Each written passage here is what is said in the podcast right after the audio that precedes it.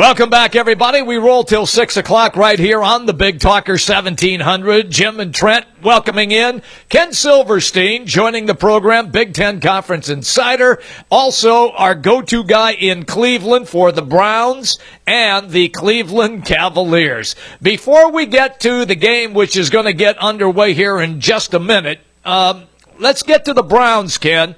And with the draft selection of Mayfield, Ward, where were you on the Browns pick?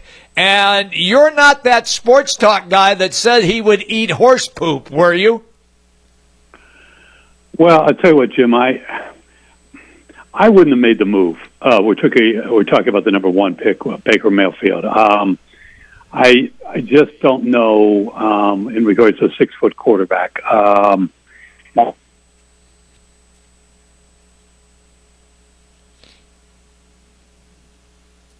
Donna. Well, go. when you look at Russell Wilson, he's a lot faster, more athletic than Mayfield. I'm not a Big 12 guy, particularly. Uh, I don't think it translates uh, to the NFL. Now, maybe he's the exception, but until I see it with my own peepers when it really matters, and I'm not talking about exhibition football, I'm talking, you know, deep into a regular season.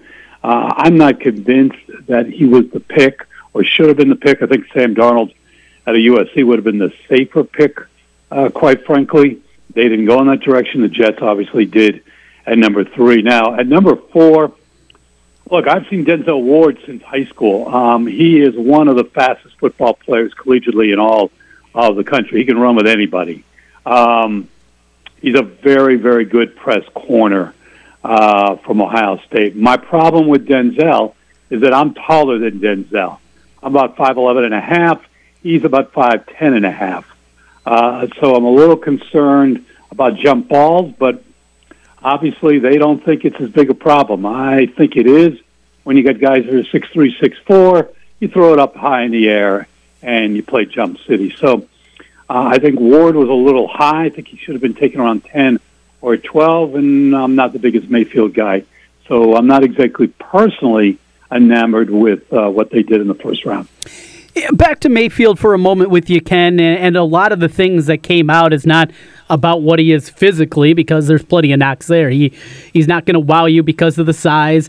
He doesn't have an arm that's going to throw it through a brick wall, but it's those intangible things. It's a leader of men, and you know there are plenty of people out there. I, have heard Drew Brees talk about that.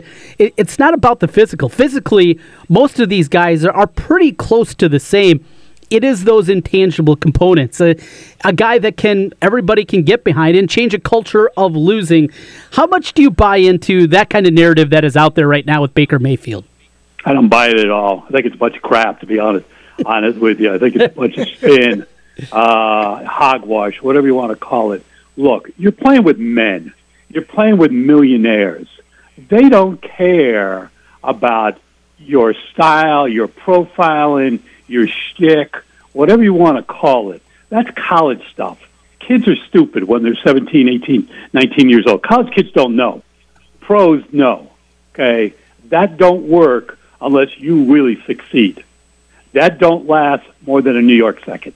So I don't buy any of that. I've been around this way too long. I've been covering pro football since 19 what 79 uh, in Dallas. So it goes back a long way. It don't work with men. It works with kids.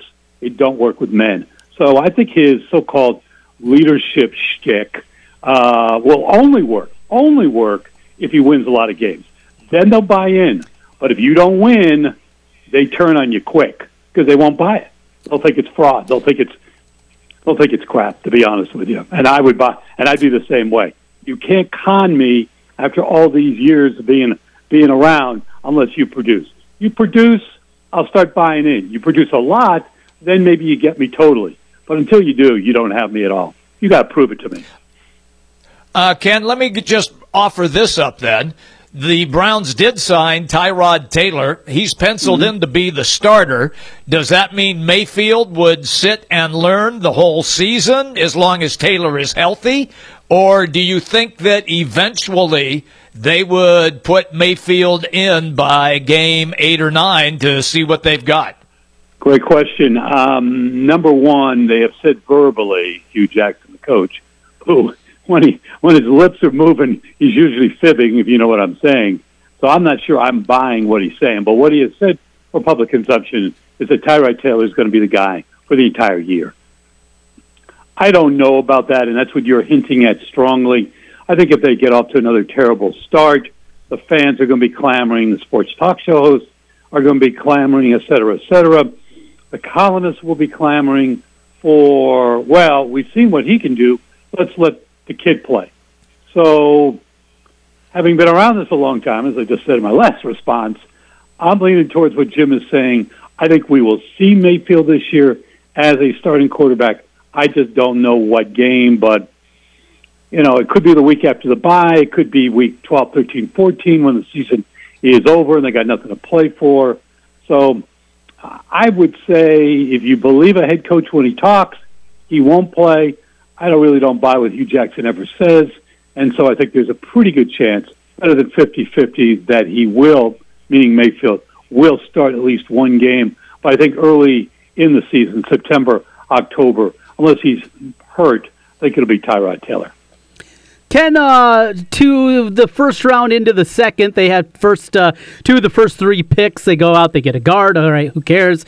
It's a guard. You need offensive line help. That's fine. But I want to get your thoughts on Nick Chubb. He was obviously part of that two-headed attack at Georgia with Sony Michel. Chubb, a guy that a lot of people really liked early in his career, had an injury that that maybe derailed things from being a first-round pick, but.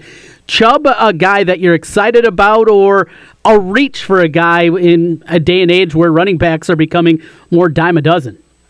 I, I like the pick. I mean, obviously the injury was serious, but he was able to prove it at the highest level. Got to the national championship game against Alabama. I think Sony Michel's a better player, but um, I don't. I don't have a problem with the pick. I think he'll he'll play a bunch. Uh, Carlos Hyde, the former Buckeye, will be the starter, but they'll use three backs. Uh, Duke Johnson, the former University of Miami product, will be their third running back, sort of their third down guy, and they'll split maybe early on in the year. Hyde will be the lead guy, but I think as we get into November and December, I think it'll be uh, 50-50 between um, Carlos Hyde and um, Nick Chubb. I th- yeah, I think I like the Chubb pick. I don't think it's. A, I'm not going crazy about it, but I do like the pick. I think where they took him first pick, second round, I didn't have a problem with that pick. Uh, Ken, then give me your uh, crystal ball uh, evaluation. Since they didn't win any games last season, one win would make it better than the previous season. But is this team five wins, six, or are they three? They had a difficult schedule, which is pretty unbelievable when you're 0 16 that you'd have a difficult schedule, but it's the fifth hardest coming off of last year. The problem with that even though I just verbalized it, is that you're basing it on last year. You don't know because these teams fluctuate unless you're the New England Patriots for the most part. It's really difficult to tell and project one year to another, but the only thing you have to rule on, the only thing you have to judge with, and so they have the fifth most difficult.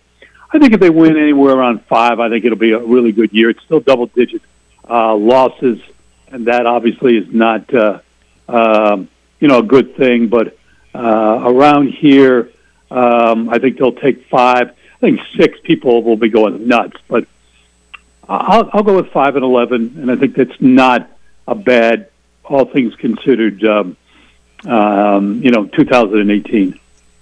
And that's where the Vegas number is, is right around that mark. And improvement still at 5 and 11. Hue isn't keeping his job, is he? Hey, that's a great question. Likewise, um, I think he might. I'm not the biggest Hue guy. I think he's full of you. You know what? Um, he he's got this owner and his wife convinced, and a lot of people I know in this organization, and people I've known in this organization who are no longer in this organization, just roll their eyes, just cannot believe that this guy has somehow schmoozed these two people, just hoodwinked them. Maybe another way of saying it um, yeah, I think if he goes five and eleven, I think he'll buy himself another year or so. Yeah, I do. Wow. Um, because he'll play the card. The one thing Hue Jackson's really good at is uh, how do I want to put this? Uh, let's keep it G-rated here, Ken. Uh, let's just put it this way: he verbally can con you. How about that? And uh, that's a nice way of saying it. And uh, he's convinced this owner, Jimmy Haslam, and his wife Dee, uh, that he knows what he's doing. When many of us, uh, including people around the league, just shake their head and go, "How in the hell is this guy an NFL head coach?" All right. Uh, let's go then to the uh, Cleveland Cavaliers, and otherwise known as the Fighting LeBrons. Uh, they've got a little help finally off the bench. Tristan Thompson, J.R. Smith, uh, Korver now in the starting lineup. But what is going on with Kevin Love? Ken, he just can't seem to get his shot to go down. Is he still having problems after that injured hand? Yeah, I think he is, even though they will not talk about it. And he, uh, I mean, I asked him the other day in a, in a group session after game seven, and he looked me right in the eye and just shook his head, meaning, Ken, I ain't going there. Uh, so you can only ask the question. You can follow up with another way of saying it, and we all do that in this profession. But the look I got, others picked up on it and basically went, okay, maybe he's not going to answer that. So I think he still is hurt. Um, it's not stopping him from quote playing, but you just don't know. He's your second best player. He's a five-time All-Star, and he is throwing up a bunch of clunkers uh, that are chip and paint at this point. So I have no idea what to expect. Um, my guess is he'll have another another bad game because these games are coming now every other day, and I don't think the injury is going to um, get better playing every other day. So they need they need, and I'm not sure that's going to happen tonight in Game Two. I think this thing's going to be one and one heading to Cleveland Sunday night, 7:30 uh, Central Standard. Um, I, I they're going to need Korver, Thompson, J.R. Smith, Clarkson, and a partridge in a pear tree to somehow play out of their collective minds. For the most part, they did in Game One.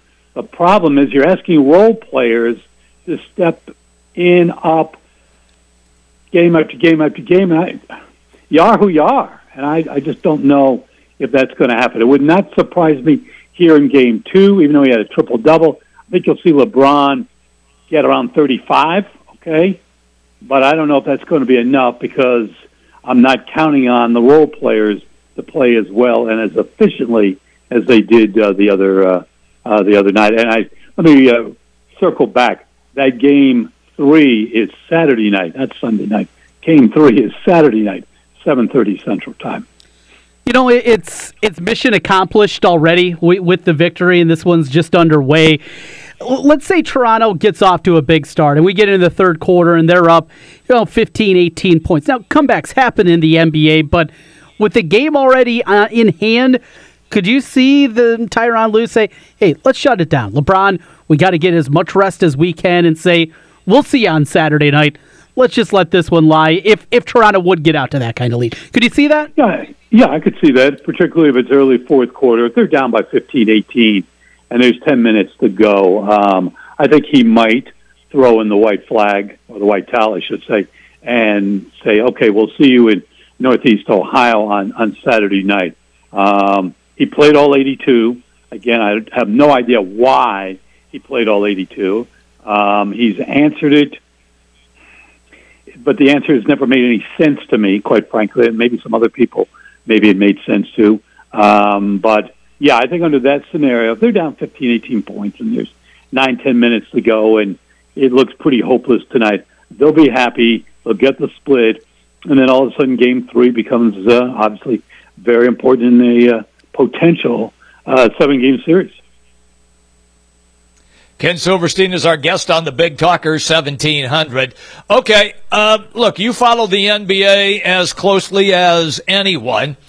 Do the Philadelphia 76ers and Boston Celtics make this a very close game tonight, or does Boston find a way again to win on their home court? You know what? It, it's amazing what they're doing. The young kids are stepping up.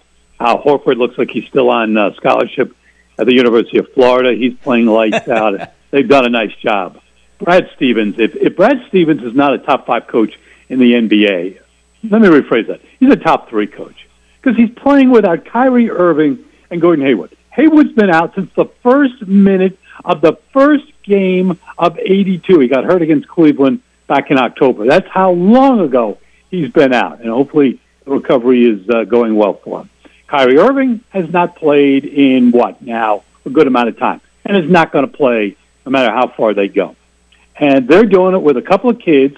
Terry Rozier, who I saw play high school ball, okay, here in the Cleveland, Ohio area, he's from a suburban community, is playing out of his mind. Okay, I have I have no idea where this is coming from.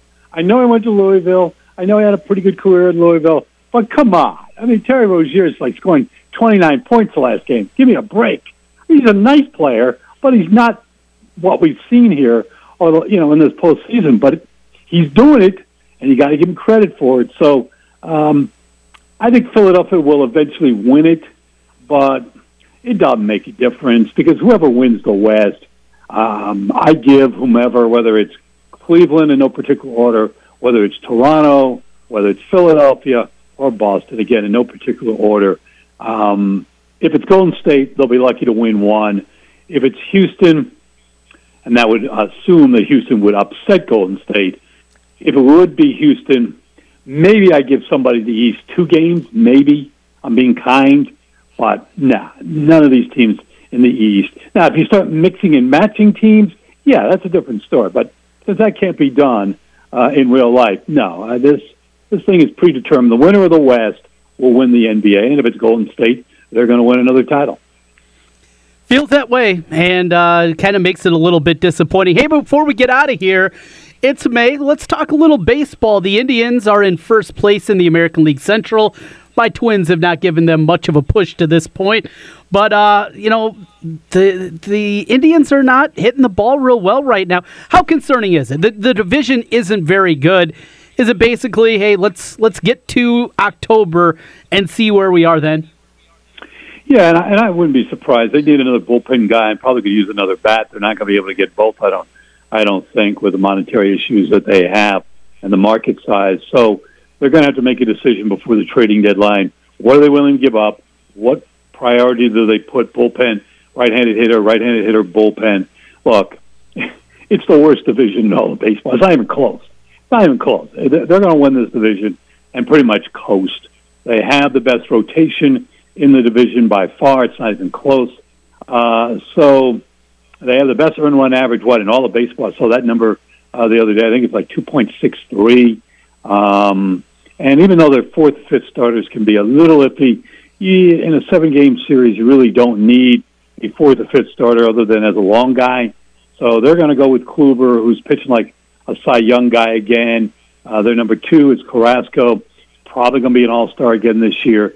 And their number three is the guy who's getting a lot of pub with his running verbal feud with the Houston Astros pitching staff, and that would be Trevor Bauer. What did Bauer win last year? 17, 18. I think he won 17 off the top of my head. The bottom line is he's a really good young third starter. So the division is so winnable compared to the East and the West in the American League that um, no, they're not real worried. Now, can they beat Houston? Can they beat Boston? Can they beat the Yankees? I, they can play with the Boston and the Yankees. I think I'm not sure they can play with Houston. The problem with Houston is one, they know how to win. Two, they have the best starting rotation in all the American League, especially now adding uh, Gerrit Cole. Thank you, Pittsburgh Pirates. and three, they're going to have home field because they're going to eventually have uh, the best record in the American League. So when it's all said and done, uh, like Golden State, until you see they're beaten, it's really hard to pick against them. So, uh, yeah, uh, I'd say the Indians obviously are going to be postseason bound, but I don't see them getting uh, to the World Series, not at this point. All right, we'll let you run on this one. Uh, Big Ten question, college basketball. Indiana gets uh, Romeo Langford to uh, hmm. make sure that he put his name on the dotted line. Then they collect a uh, grad transfer as well. Are the Hoosiers going to be one of the better teams then in the Big Ten because of this? Or do you have somebody else penciled in, like your love affair with some Izzo guy? Uh, yeah, I guess I'm still smitten with uh, Ti, better known as Mr. Izzo. Um, yeah, I mean, look, he's a big time recruit, and not only is it good for IU, it's good for the conference. Okay, because he's a he's a five star kid, and this conference uh, needs to land those kind of kids, not only at IU but elsewhere. Um, obviously, Michigan State gets that kind of talent, but we need to see other programs uh, like that. Ohio State's getting one in 19. They're getting a five star out of Cleveland with the last name of uh, Gaffney. We'll see how that translates in 19, but he's one of the best players allegedly in the country. So, what's encouraging a little bit is that you're starting to see some of the wealth being spread elsewhere. Uh, now, does it mean that you automatically win because you get five star guys? No, but the odds are in your favor, but that's going to help a whole bunch because normally it does translate. So I think for Coach Miller and IU, it's really good. They'll become, um, I don't know if I want to call them a blue blood again, but they're taking a step in the right direction to get IU back to where that fan base and alumni think it should be. It's not a football school. It never will be a football school. They think of themselves as a basketball school. They haven't been lately. This kid coming in is a step in the right direction. They need more, but it's a very good step in the right direction because he could have gone elsewhere. Kansas was in the hunt and others. He ended up staying basically at home, and you know, uh, hope it works out for him. Ken, enjoy the game. Good catching up with you as always. We'll talk to you next Thursday. We'll look forward to it. Thanks, guys. Ken Silverstein checking in with us as we talk the world of sports with you. Cleveland underway in their matchup in game number two with Toronto right now. A 5 o'clock start, Jimmy B, 6 o'clock Central Time. That's still plenty of time for those Canadians to get lubed up, though, right? Listen, they they they probably started at ten o'clock in the morning, knowing knowing the knowing the Canadians. So no, they're they're excited. Look, this is going to be fun. Uh, it was a highly entertaining game in game one, and I expect game two to be just like that. We'll take a break coming back on the other side. We're going to talk a little baseball. Marc Normandin's going to stop by from SB Nation as we take you up until 6 o'clock, Jimmy B and TC. And welcome back, everybody. We roll till 6 o'clock tonight right here on the Big Talker, Jimmy B and TC, 1700. Marc Normandin is our guest. We always get into some Major League Baseball conversation with him. It's, it's always good when that is taking place. Uh, Mark, how how is SB Nation and Major League Baseball treating you? Well, today's a little busier than I thought, thanks to Ichiro, but you know, otherwise things are okay. okay. Let's start then with that Ichiro story. Uh, they're not really calling it a retirement. They're just saying that he's going to be an assistant to the uh, to the boss. Uh, how does this break down for you? One of the greatest players that we have seen in recent history. I mean, I've ne- I never really want Ichiro to go away, but also, you know, the Ichiro that was so fun to watch has been gone for for a bit now. So you still kind of get fits and fits and starts of it, but you know that each that Ichiro those days are behind him, and uh, it's a shame he couldn't go out in like a way like David Ortiz did, where he's still on top of his game and just made the decision to go. But you know, better this than dragging his career along forever, like I don't know, Pete Rose did. Yeah, and you know, some people say that he hung on a, a little bit too long, maybe tainting what he did throughout his career, uh, beginning there in Seattle, and of course before it in Japan. I, I, certainly don't see it that way. Do you? Do you think that this is something that he did ho- hold on too long, and and it's going to leave a sour play, uh, taste in a lot of people's mouths? No, I feel like he really kind of struggled at the back end there for a bit, and then he found a decent role uh, with the Marlins as you know, their fourth outfielder was pinch running and pinch hitting and, uh, you know, playing pretty sparingly and finding spots for him to hit. You know, that, that seemed fine. And this year was just a return to the Mariners, which pretty much signaled that even Ichiro, who has talked about never wanting to retire, was thinking about retiring. Right, exactly. Where would you put him uh, I'm not saying on the entire greats of all of baseball, but where would you kind of put him if you were going to wrap up some recent history? Where would Ichiro kind of stand with you? I mean, I think he's one of the best players of his entire generation. Uh, you know, the hits are such an obvious thing because he has more of them than anyone. Um, but the defense was spectacular. His arm was just ridiculous. He was great on the base base pass. You know, he was such a complete player, and just kind of like a force of nature. The second he landed uh, in, with Seattle in 2001, and it's it's a shame those teams weren't better for most of his run there because I think people would appreciate Ichiro even more, which is kind of ridiculous because everyone loves Ichiro. All timer and uh, certainly going to be on his way to the Hall of Fame whenever he officially decides to hang it up, and, and we'll see about that. Seattle begins, uh, I believe, next season in Japan. Talk of him maybe wanting to play uh, early next season and, and be a part of that. Regardless, when it ends up, uh, going to be an all timer and one of the best players to watch in baseball.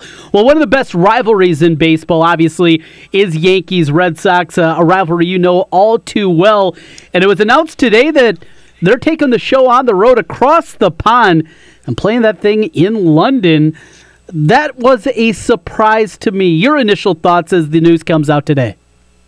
Feels like there's been rumors about them playing overseas uh, in London and Cuba and all kinds of places for years now, and nothing has ever come of any of it. So, I guess the big surprise for me was like, oh, hey, they finally did it. you know, uh, and I guess it's still rumored, so who knows? Maybe they'll pull the rug out from under us in a week. But uh, yeah, that's that's pretty cool. Uh, I like, you know, the NFL keeps being like, hey, we're really going to make the United Kingdom like the NFL, and they just play there all the time. Uh, I really like MLB's plan of like, hey, we're going to play in Japan, we're going to play in Mexico, we're going to play in Puerto Rico, we're going to play in the, we're going to play in London, and just kind of going everywhere and trying to trying to influence all over the world uh, with baseball. And um, Red Sox Yankees is is pretty good in terms of getting some teams that uh, can actually show people what you know, like the good parts of baseball. Yeah, it's not like they're they're sending over uh, Mariners Blue Jays series. This is this one holds certainly a lot more sway in that one, and you know we saw obviously basketball what happened with the Dream Team and and the building of the sport internationally. American football has tried to do the same thing. The London Series games have proved to be very profitable over there, and more and more fans across pond getting into the NFL. As it pertains to Europe, we know the Japanese in the in the market over in the Far East has has been very good. The Caribbean down there, but as it pertains to growing the sport in Europe, is this an initiative that you see something that is going to work? Might be well down the road, but we're going to see more big leaguers down. You know, we got Max Kepler with the Twins, a German. We'll see more of this start to trickle through. I, I know it's way down the line, but do you believe this is the start of a building process across in Europe? I think the start came a while ago, um, and you see, you know, with the World Baseball Classic, and there's a ton of World, European teams that are either trying to get into the main tournament, so they're playing in the preliminary qualifiers, or they're actually in the tournament. Um, and you know the the level of talent definitely varies, but there are, there are MLB scouts for every team over in Europe, so they think the players exist already over there, and that there'll mm. just be more and more of them. Interesting. Okay. Uh, take me then to the regional teams that we pay a lot of attention to. And let's start first in Chicago with the Cubs. Uh, once again, Yu Darvish got his brains beat out, uh, this time by Colorado. Is there an issue there? I'm, look, I know it's early. It's just the first week of May, but are you fearing that they paid this guy an awful lot of money and they're not getting anything close to what they thought they were going to get? Well, maybe they should call the Astros and figure out what the, uh, what pitches, how he was tipping his pitches. right get some advice there because apparently they're the only ones who have been able to figure out exactly what it is that's going on. Uh, yeah, I don't know. It's weird. Uh, it's early, you know. It's like Sonny Gray in New York probably isn't a garbage fire either, but you know, you get you get a month and you get a rough start, and something's obviously off with Darvish, and it's going to take some time to to fix it. But I, you know, it's too early uh, to say someone's not going to earn their money or anything like that. Uh, the Cubs better hope that this is a discussion that goes away because they did spend a lot of money on him, and you know they let Jake Arrieta go away, and he's he seems to be doing pretty well in Philly. Yeah, the, if uh, if you had the option of the two, Mark, it, it feels like the guy that was there before, uh, Jake Arrieta, would be the one that you'd be looking for.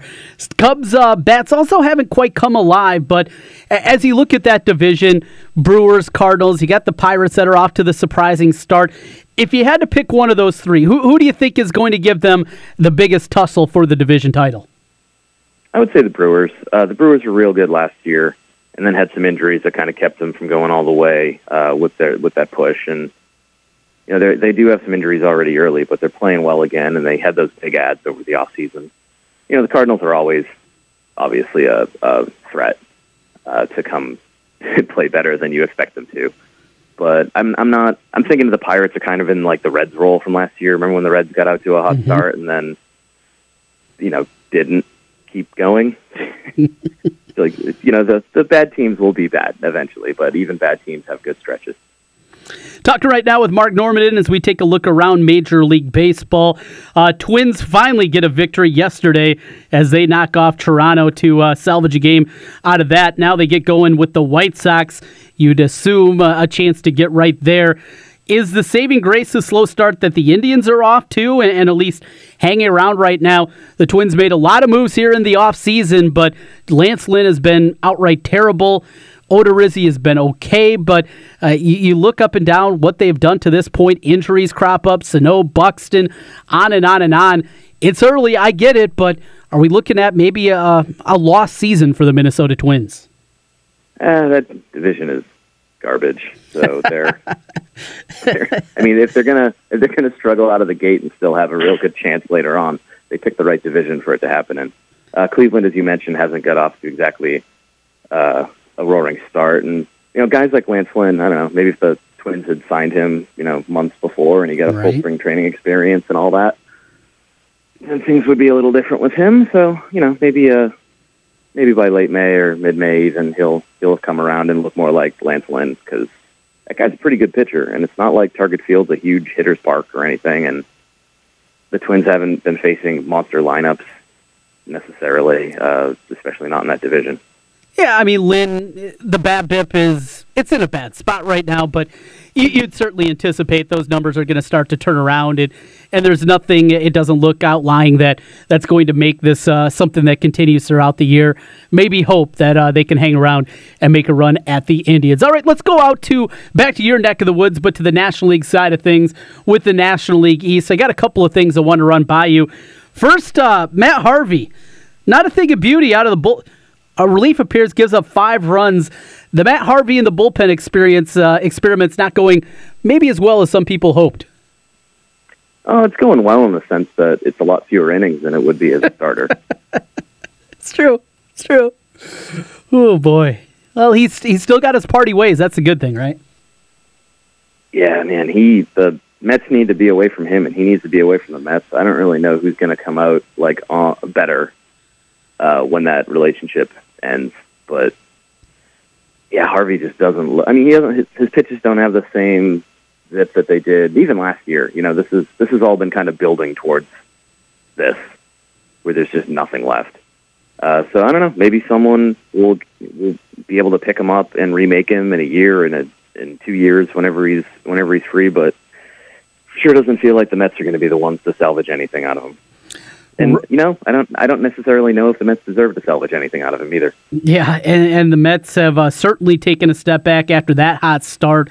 They're looking up at the top of the division at the Atlanta Braves, and it was uh, a long wait for people that had Ronald Acuña Jr. on their fantasy roster, like myself, but. Oh boy, the early returns have me pretty giddy about the rest of the year. This Atlanta team and, and Acuña in particular, how big of a believer are you in the Bravos? Well, I mean, it's a good thing he spent all that extra time in the minors so that he'd be good and good enough for the majors. Um, imagine what the Braves would be looking like if they had just started him out on opening day instead of trying to tell us that he'd figure everything out, you know, with three extra weeks or whatever. Uh, yeah, the Braves are looking good. Uh, them and the Phillies, you know, they they're both in that kind of position from the start of the year where it was like, if the kids do well and the veterans that we have do well, we're way ahead of schedule. And both of them look like that. The Braves are succeeding even more uh, in that regard right now. And, you know, the Nats aren't super far behind or anything. They're still clearly the best team in that division, but they're uh, they're not going to be just kind of going for first place by themselves. Maybe the the way they did last year. Marc Normandin is our guest. We're talking Major League Baseball on the Big Talker 1700. Marc, how would you? I know that they had a lot of rainouts and, and snow and everything else early, but how would you rate the first month or so of Major League Baseball? Highly entertaining, okay, or not so good? Where would you Where would you go in that direction? I think it's been good so far. I mean, the the the rainouts really have hurt in terms of consistency, especially for a few teams that have seemingly had like rainouts and delays constantly. Uh, and you know it's going to make for a real grind later on in the season for them. Uh, but yeah, it's been good. I don't think we've had any like super signature moments we're going to remember forever necessarily, but there's been some pretty good rookies already so far, and you know, Ohtani's been awesome. Uh, Mike Trout is somehow playing even better than you'd expect. Guys like Mookie Betts look more like, you know, the the potential MVP candidate of a couple of years ago than the down seasons last year. You know, things are exciting. Uh, so it's a good it's a good start to a story from the looks of it. Going to be a fun one, no doubt. Hey, always love catching up with you, Marc. Appreciate it. We'll let you get back to Sesame Street with the little one, and uh, day baseball continues on as well. Thanks as always for your time, Marc. Anytime. That's Marc Normandin. Follow on Twitter at Marc underscore Normandin, talking baseball with us. And uh, Jimmy B, uh, a fun start to the season. A lot of day baseball this afternoon. And, yeah, you know, as I was talking with Marc about the Twins as we were hitting our, our Midwest teams here, the good news is for the Twins, the Indians just frankly haven't been very good. As good mm-hmm. as stacked up as that team is, you look at the lineup and you look at those numbers, they have not been good offensively at this point. It's maybe good news, bad news. You'd anticipate with the skill level that they have in that offense, it's going to improve. But the Twins look at things and they're what four and a half games out right now. So as right. bad as it's been for them, look, I don't think they're going to win a wild card this year because not only are you going to have the first wild card, whoever doesn't win the East between the Yankees and Red Sox, one of those teams will win 95. I think to get the second wild card, you might have to win 90 games this year, and I don't think the Twins mm-hmm. can do that. But if it's a year to win the Central where it's 85, 86, you at least have hope in that avenue, as bad as it's been. I read you on that. I really do. Remember last year, though, didn't Cleveland do this just like they're doing it right now last season? Didn't they come out of the blocks uh, off and on and they'd win three in a row, lose four? Uh, they were kind of like the Cubs. I remember you and I talking about how they were sort of mirroring each other because I think people expected them to put teams away and be comfortably in front by the All Star break, and it wasn't the case for either team. So this kind of reminds me a little bit of last season where Cleveland once again even gifted with all the talent that they have, is going through that roller coaster ride after one full month that we have played. Jimmy B, I give you even odds on everybody in the National League East. We can obviously cross off uh, Miami, the Marlins, though they played better. They're not winning that division. Even odds Atlanta, New York, Philly, or the Nationals. Who do you got? Uh, I I took the Nationals to uh, win that division at the beginning of the year, so I'm not going to hedge my bet. And we've only been playing for one month, so I'm going to stay with Washington. And I love I love what the Phillies are, are doing. Mm-hmm. I really do. And the Mets are competitive. There's no question about that. And Atlanta. Uh, you know, a lot of those young kids, and then they got Freddie Freeman as well, uh, are just playing sensational, and they just blew out the Mets today, eleven to nothing. So I, I, I but I, I can't get away yet from the Washington Nationals. I still think that they will be the team that will eventually break away and end up winning this division. Yeah, Acuña's been a, an absolute star since he's come up just a little over a week ago. That kid's been unbelievable, but I'm with you. It's still the Nationals. They'll figure it out. They'll get the ship righted. And I think that's where the smart money is. We're coming back here, putting a cap on things on the other side. We'll take you up until 6 o'clock. We got already basketball underway, a lot of day baseball, a busy wild Thursday here. Take you up until 6 o'clock tonight. It's Jimmy B and TC. Back one final time. Putting a cap on things already. NBA underway. A lot of day baseball today. Jimmy B. A couple of hockey games tonight. What, what's grab? I, I know you're going to be watching the NBA this evening. Is there anything else that's uh, grabbing you?